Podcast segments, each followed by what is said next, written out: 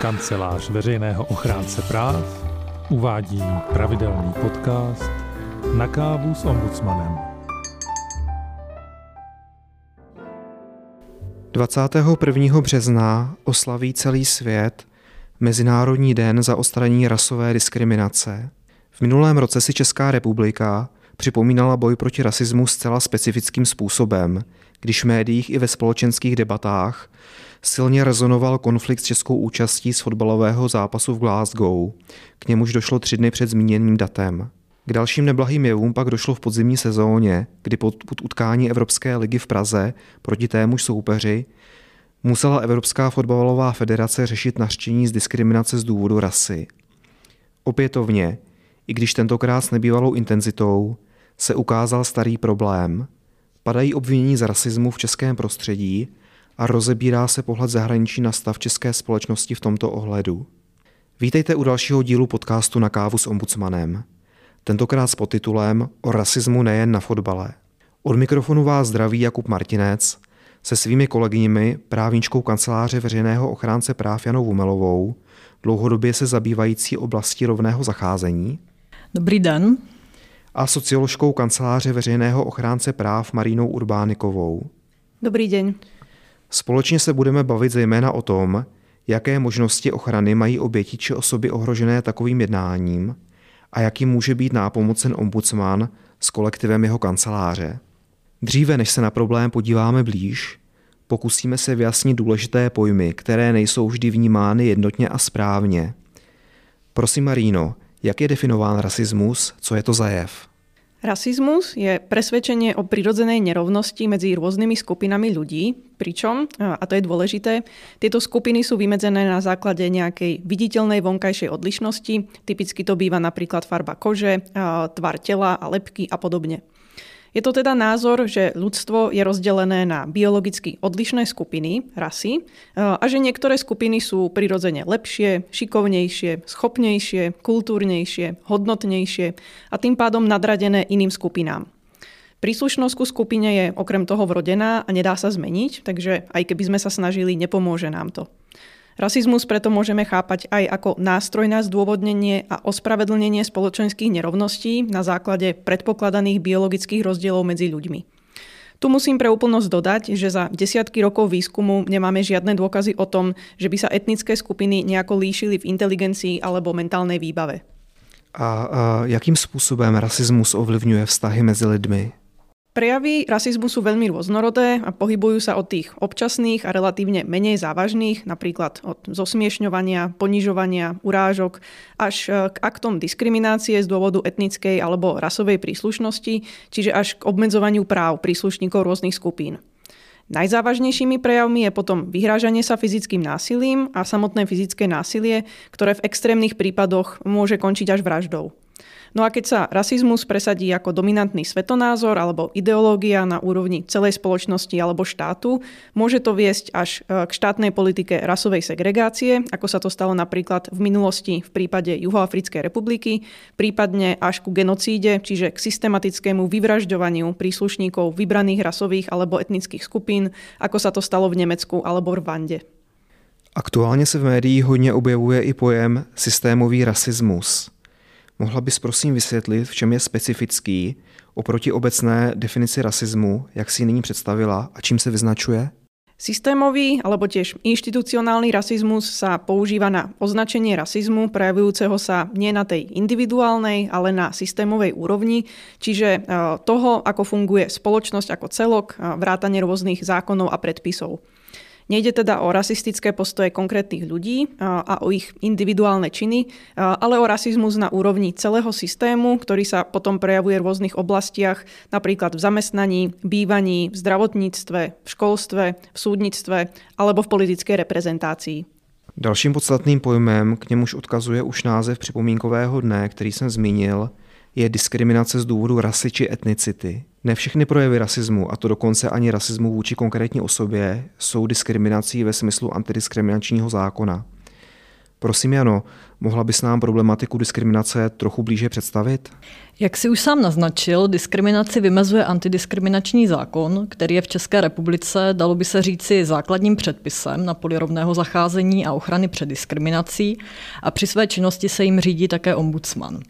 Antidiskriminační zákon stanoví, v jakých oblastech života a z jakých tzv. diskriminačních důvodů je méně příznivé zacházení zakázané. Mezi vymezenými oblastmi nacházíme například práci a zaměstnání, vzdělání nebo přístup ke službám a jejich poskytování. Vedle například zdravotního postižení, věku, pohlaví nebo víry jsou jedním ze zakázaných důvodů i rasa a etnický původ. Diskriminací se pak rozumí takové jednání nebo opomenutí, kdy se s jednou osobou zachází méně příznivě než s jinou osobou ve srovnatelné situaci a motivem tohoto zacházení je právě některý z vymezených diskriminačních důvodů. Znamená to tedy, že zákon vymezuje diskriminaci pouze takto úzce, když ji rozumí jen situace méně příznivého zacházení ve srovnatelných situacích a z vymezeného důvodu? Ne, eh, to, co jsem právě zmínila, je vymezení diskriminace přímé. Antidiskriminační zákon definuje ale i další formy zakázané diskriminace. Eh, nepřímou diskriminací se například rozumí jednání, včetně opomenutí, eh, kdy je na základě nějakého zdánlivě neutrálního ustanovení, kritéria nebo nějaké praxe některá osoba znevýhodněná z některého ze zakázaných důvodů oproti ostatním. Leda, že by ustanovení kritérium nebo praxe byly objektivně odůvodněny legitimním cílem a prostředky k jeho dosažení byly přiměřené a nezbytné. Vzhledem k tématu dnešního podcastu bych pak ještě zmínila diskriminaci ve formě obtěžování. E, tím se rozumí nežádoucí chování, související opět s vymezenými diskriminačními důvody, Jehož záměrem nebo důsledkem je snížení důstojnosti člověka a vytvoření nějakého zastrašujícího, ponižujícího, urážlivého prostředí. Obtěžování se může typicky odehrávat v podobě různých slovních urážek, komentářů. Aby bylo postižitelné, musí ale dosáhnout určité intenzity a závažnosti. Zmínila jsi to kritérium objektivního odůvodnění legitimním cílem, kdy prostředky k jeho dosažení musí být přiměřené a nezbytné. Existují ještě další korektivy, které by umožnily jednání, byť by bylo formálně nerovné, nevnímat jako diskriminační? Antidiskriminační zákon vymezuje také různé přípustné formy rozdílného zacházení, e, takže se za diskriminaci například nebude považovat rozdílné zacházení v pracovně právní oblasti, pokud je k němu nějaký věcný důvod spočívající v povaze vykonávané práce. Eh, nutno však dodat, že zrovna u diskriminačního důvodu rasy a etnicity, kdy hovoříme o určitých vrozených nezměnitelných charakteristikách člověka, se ospravedlnitelné motivy pro rozdílné zacházení budou obecně hledat hůře než u některých jiných diskriminačních důvodů. Díky, ano. To jsme si přiblížili problematiku diskriminace. Jakým způsobem prosazuje ombudsman právo na rovné zacházení a co konkrétně může udělat pro osoby, které se na něj obracejí s podnětem na diskriminační jednání, kterého si vůči ním někdo dopustil?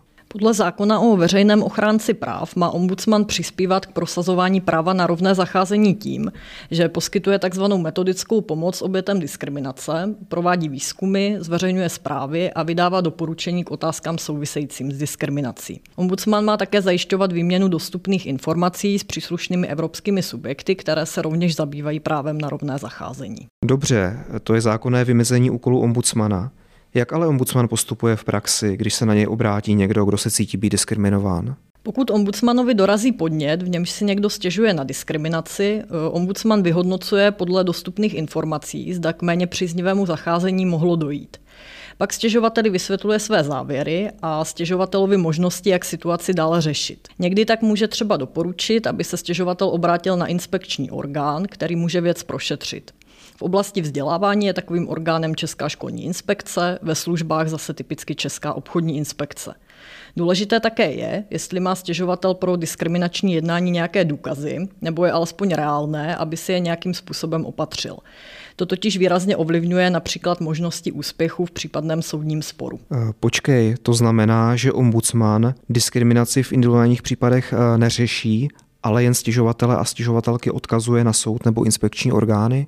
Situaci podezření eh, na diskriminaci ve smyslu antidiskriminačního zákona eh, ombudsman může věc také sám blíže prověřit. protože se řídí zásadou vyslyšení druhé strany, oslovuje v takovém případě i subjekt, který se měl diskriminačního jednání dopustit. A na základě všech zhromažděných informací pak záležitost vyhodnocuje ve zprávě o posouzení námitky diskriminace, která může obsahovat i doporučení, jak situaci řešit, jaká opatření k nápravě by se měla provést a podobně. Zprávu pak zasílá jak stěžovateli, tak osobě, která měla diskriminovat. Stěžovatel může zprávu využít například jako podklad při podání antidiskriminační žaloby k soudu. A ombudsman pak bude dělat stěžovateli v takovém soudním řízení advokáta? Ombudsman může v některých případech také stěžovateli zprostředkovat bezplatné právní zastoupení. Nemůže ho ale sám před soudem zastupovat nebo jinak autoritativně vymáhat stěžovatelovi nároky. Zmínila jsi, že k otázkám souvisejícím s právem na rovné zacházení Vydává ombudsman také různá doporučení nebo provádí výzkumy. Můžeš konkrétně přiblížit, jakým otázkám se při, to, při této činnosti například věnoval? A souvisí některé tyto aktivity ombudsmana i s chráněným důvodem rasa a etnicita? Tak témat se objevila celá řada. Věnovali jsme se takto například diskriminaci v pracovní inzerci nebo při pronajímání obecních bytů. Mám-li zmínit aktivity blíže související s diskriminačními důvody rasa a etnicita, je to například výzkum a na něj navazující doporučení ke společnému vzdělávání romských a neromských dětí z roku 2018 nebo doporučení k nenávistným projevům na internetu z roku 2020. Tyto i další výzkumy a doporučení mohou posluchači a posluchačky dohledat na našich webových stránkách, případně v evidenci stanovisek ochránce. A prováděl ombudsman nějaké výzkumy nebo vydal doporučení související s rasismem a diskriminací ve fotbale nebo jiném sportu? Jak už jsem řekla, diskriminací ve smyslu antidiskriminačního zákona se rozumí jen takové jednání, které se týká přesně vymezeného diskriminačního důvodu a ke kterému došlo v jedné ze stanovených oblastí. V souvislosti s profesionálním fotbalem nebo jiným vrcholovým sportem se řešení prostřednictvím antidiskriminačního zákona nabízí eh, teoreticky v oblastech výkonu výdělečné činnosti a spotřebitelských vztahů. Eh, takto úzkému pojetí sportu jako oblasti práce a zaměstnávání, po případě zboží a služeb, se ombudsman zatím žádném výzkumu nebo doporučení nevěnoval. Možná bych eh, ale ještě doplnila, že v případech eh, urážlivých rasistických nadávek, které nenaplní definici diskriminace podle antidiskriminačního zákona a tím pádem nebude možné bránit se antidiskriminační žalobou, se v civilně právní rovině nabízí eh, obrana skrze žalobu na ochranu osobnosti podle občanského zákonníku. Osobnostní žalobu, žalobou se podobně jako tu antidiskriminační může postižená osoba domáhat upuštění od neoprávněného zásahu, odstranění jeho následku následků, přiměřeného zadosti učinění, což je typicky omluva, a náhrady nemajetkové újmy v penězích.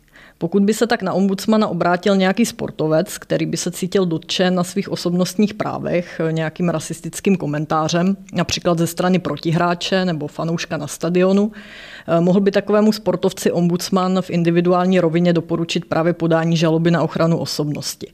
Musím však zároveň dodat, že s individuálními podněty tohoto typu ze strany sportovců se ombudsman ve své praxi běžně nesetkává. Je ovšem pravdou, že masově sledovaný vrcholový sport patří aktuálně ve společnosti ke sférám, kde problematika rasismu a diskriminace z důvodu etnicity rezonuje nejvíc. Tento trend, který přišel ze Severní Ameriky, je teď vidět doslova po celé Evropě od Anglii eh, přes Francii, Maďarsko až do Turecka. Jakube, eh, jaká je v tomto ohledu situace u nás? Já musím přiznat, že zahraniční hráči působící v tuzemsku si stěžují na útočné projevy rasismu vůči jejich původu či etnicitě už delší dobu. Připomněl bych například předloňské incidenty v České nejvyšší ligové soutěži či fotbalovém poháru poté, kdy se soutěže po vynucené koronavirové přestávce opět rozehrály. Tehdejší případy vzbudily velkou pozornost z důvodu specifických podmínek daných protipandemickými opatřeními, kdy se na tribunách mohl sejít pouze omezený počet diváků. Ani taková absence anonymity davu pachatele neodradila. A co se dělá na ochranu takových hráčů? Měli ty případy nějakou dohru? V Česku se podobné incidenty řeší z pravidla jako porušení disciplinárních pravidel té které sportovní federace či soutěže. V první řadě je odpovědnost na rozhodčím daného zápasu, který má možnost ovlivnit další průběh sportovního zápolení, či to, za jakých podmínek bude organizace konkrétního utkání vůbec pokračovat. O trestu za rasistické chování pak rozhodne disciplinární orgán příslušné federace, když uloží trest většinou ve formě peněžité pokuty klubu, na jehož stadionu se zápas odehrál. Celý incident tak zpravidla končí. Předpokládám, že takováto následná opatření asi nevedou k vymícení rasismu z tribun českých stadionů. Tak zkušenost ukazuje, že popsané nástroje doopravdy nejsou příliš efektivní. Nejen, že nepůsobí do budoucna a nebrání opakování incidentů, častokrát nepůsobí dostatečně účinně ani v době, na kterou míří. Mohu uvést příklad ze sousedního Německa, který zároveň názorně ukazuje, jak neobyčejně různorodým problémem je rasismus. Profesionální basketbalista Konstantin Konga upozornil při zápase svého týmu rozhodčího, že fanoušek soupeře ho při hře ča- častuje urážlivým skandováním a rasistickými zvuky. Rozhodčí hráči odpověděl, že teď, čili v momentu utkání, s tím nic neudělá, budou to řešit až po zápase. Poté skutečně došlo k identifikaci fanouška a uložení víceměsíčního zákazu vstupu do haly. Dodávám, že zmíněný hráč německé nejvyšší soutěže svým rodným jménem Konstantin Klein vůbec není mimo evropského původu. Rasismu musí čelit od doby, kdy se oženil se svou africkou přítelkyní a přijal její příjmení. Zareagoval už na výskyt takových jevů v České republice tuzemský zákonodárce a nebo postih rasistického chování na hřišti a v hledišti zůstává jen v úrovni disciplinárních řízení při sportovních svazech. Přestože disciplinární postih rasistického chování při soutěžích většinou nepřekročí soukromý rámec vytvářený danou sportovní organizací, má rozebíraná problematika i veřejnoprávní rozměr. Základní represivní prostředky boje s projevy rasismu obsahuje trestní právo. Trestní zákonník obsahuje řadu tzv.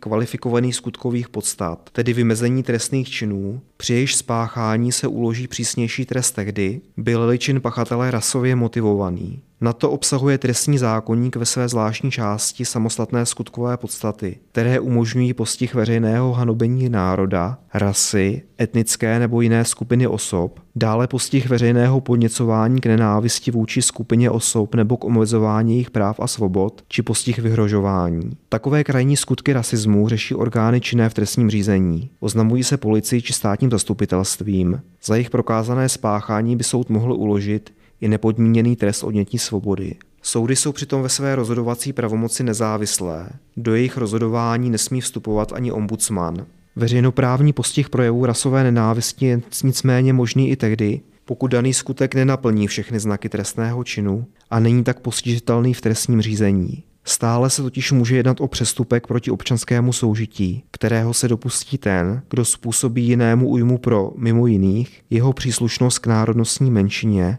nebo pro jeho etnický původ, rasu, barvu pleti, jazyk, víru nebo náboženství či sociální původ. Takové jednání, byť by se jednalo o jediný útok, je totiž nejenom porušení vnitřních předpisů a disciplinárních řádů té či oné soukromé soutěže, ale také deliktem podle zákona. A jaký to má význam v praxi? E, pomůže to nějak obětem takových útoků? Osoba postižená konkrétním jednáním, motivovaným některým z uvedených důvodů, může hledat ochranu nejenom u rozhodčích, ale podle zákona i u orgánů projednávajících přestupky. Stačí přitom, když uvedené jednání oznámí například policejní hlídce jako podezření z přestupku. Policie by měla zajistit důkazy a předat věc k projednání příslušnému úřadu, kterým bude zpravidla tamnější městský úřad nebo přestupková komise. Příslušný úřad navíc může policii požádat o další součinnost nezbytnou projednání přestupku. Společně tak mohou využít například i záznamy z kamerového systému, který mají některé kluby české nejvyšší fotbalové soutěže na svých stadionech velice kvalitní a který se už právě při vyšetřování a trestání incidentů z loňského podzimu osvědčil. Na tomto místě bych chtěl zmínit, že ombudsman již v minulosti poukázal, že v případě oznámení přestupku, v němž není zcela přesně označena osoba pachatele, by příslušné orgány měly vynaložit potřebné úsilí k vyhledání jeho nezbytných identifikačních údajů. Podotýkám, že kompetentní úřad má povinnost projednat každý přestupek, o kterém se dozví. V případě oznámení neodůvodňujícího zahájení řízení o přestupku může sice věc odložit, avšak pouze ze zákonem stanovených důvodů. Oznamovatel přestupku se proti nezákonnému odložení může bránit tak, že se obrátí na nadřízený orgán, zpravidla tedy na místní krajský úřad anebo magistrát tam, kde o přestupku měl rozhodovat úřad městského obvodu či části. Zmínil si požadavek, který klade ombudsman na orgány projednávající přestupky. Znamená to, že směrem k ním nemá tak omezené možnosti jako vůči orgánům činným v trestním řízení, jejíž rozhodnutí nestíhat skutek jako trestný čin nemůže hodnotit? Do působnosti ombudsmana patří všechny přestupky, proto se na něj může obrátit každý, jehož oznámení úřad odložil a on neuspěl ani se žádostí o nápravu adresovanou nadřízenému orgánu.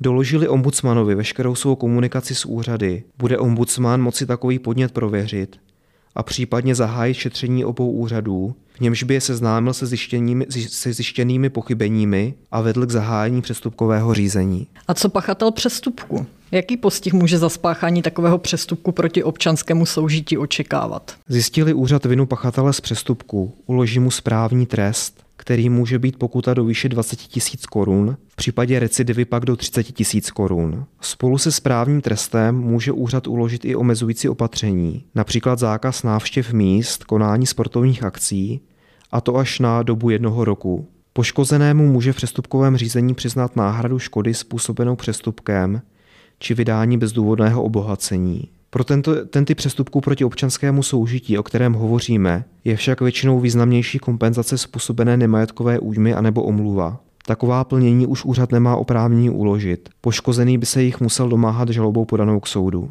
Blížíme se ke konci dnešního podcastu. Po přiblížení právních prostředků ochrany před projevy rasismu a rasové diskriminace bychom se mohli podívat i na to, jakým způsobem se sportovní kluby, ale i jiné instituce snaží o to, aby takové patologické jevy z českého sportu zmizely. Musím přiznat, že, profesi- pro, pro, že profesionální fotbalové kluby si uvědomují, že rasismus, zejména fanoušků vůči hráčům, se v českém prostředí vyskytuje a proto se snaží výchovně působit. Před zápasem nastupují v barevných tričkách nebo v nich i hrají. Zejména v zahraničí pak vidíme bojkotování sociálních sítí na protest proti jejich slabé ochraně, proti útočným projevům rasismu. Některá opatření se však setkala s nepřijetím a ve výsledku byla spíš kontraproduktivní. Mohu připomenout například kritiku na adresu televize, která vypnula zvuk fotbalového přenosu, aby nebylo slyšet antisemitistické skandování, či výchovný šot Jakuba Štávka, který vzbudil rozporuplné reakce. Mohla bys Maríno prosím shrnout, jaký je aktuální stav boje české společnosti s rasismem? Daří se zvyšovat společenské povědomí o problematice, a to i mimo právními prostředky, a posilovat odmítnutí rasismu občanskou společností? To, do akej miery sa darí mierniť a odstraňovať rasistické postoje a predsudky, sa odzrkadluje napríklad v rôznych prieskumoch verejnej mienky. Napríklad podľa reprezentatívneho výskumu Centra pro výskum veřejného mínení CVVM pri Sociologickom ústave Akadémie vied sa podiel ľudí, ktorí pokladajú novo prichádzajúcich občanov iných národností za problém, znížil za posledných zhruba 17 rokov zo 73% na 53%. To by teda bola pomerne pozitívna správa svedčiaca o väčšej otvorenosti českej spoločnosti. Musíme si ale uvedomiť, že dvoma suverene najväčšími skupinami cudzincov sú v Česku Ukrajinci a potom Slováci, ktorí sa od Čechov vizuálne ani kultúrne príliš neodlišujú, takže je otázkou, koho si ľudia predstavia ako cudzinca, keď odpovedajú na túto otázku. Potrebujeme preto trošku detailnejší pohľad. Na skúmanie pociťovaného odstupu od rôznych sociálnych skupín sa bežne používa otázka, koho by ľudia nechceli mať za suseda. Keď sa opäť pozrieme na výsledky výskumov CVVM, zistíme, že na prvých priečkách nie sú etnické menšiny, ale ľudia závislí na drogách, ľudia s kriminálnou minulosťou a ľudia závislí na alkohole. Tých by nechceli mať za susedov zhruba 3 štvrtiny ľudí. Hneď na štvrtom mieste sú potom ale moslimovia, ktorých by nechceli mať za susedov až dve tretiny ľudí. Zhruba tretina by potom nechcela mať za suseda človeka inej farby pleti a zhruba štvrtina cudzinca.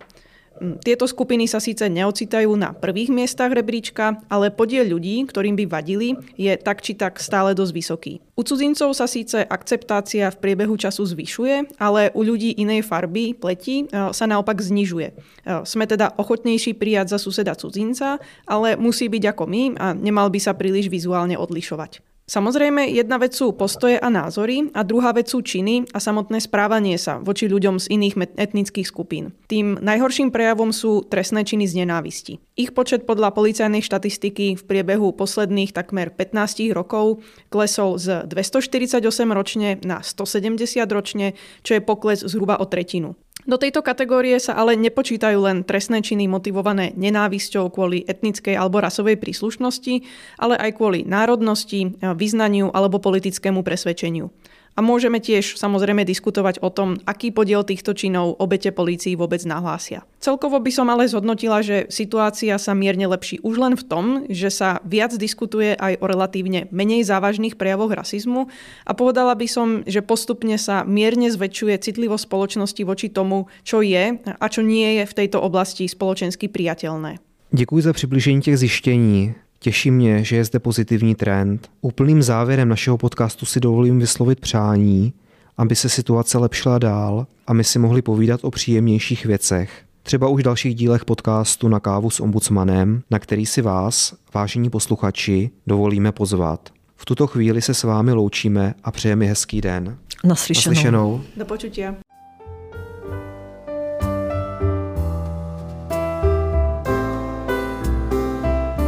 Máte-li návrh na témata, kterým bychom se mohli v našich podcastech věnovat, napište nám ho na e-mail podcasty zavináč ochránce.cz. Děkujeme.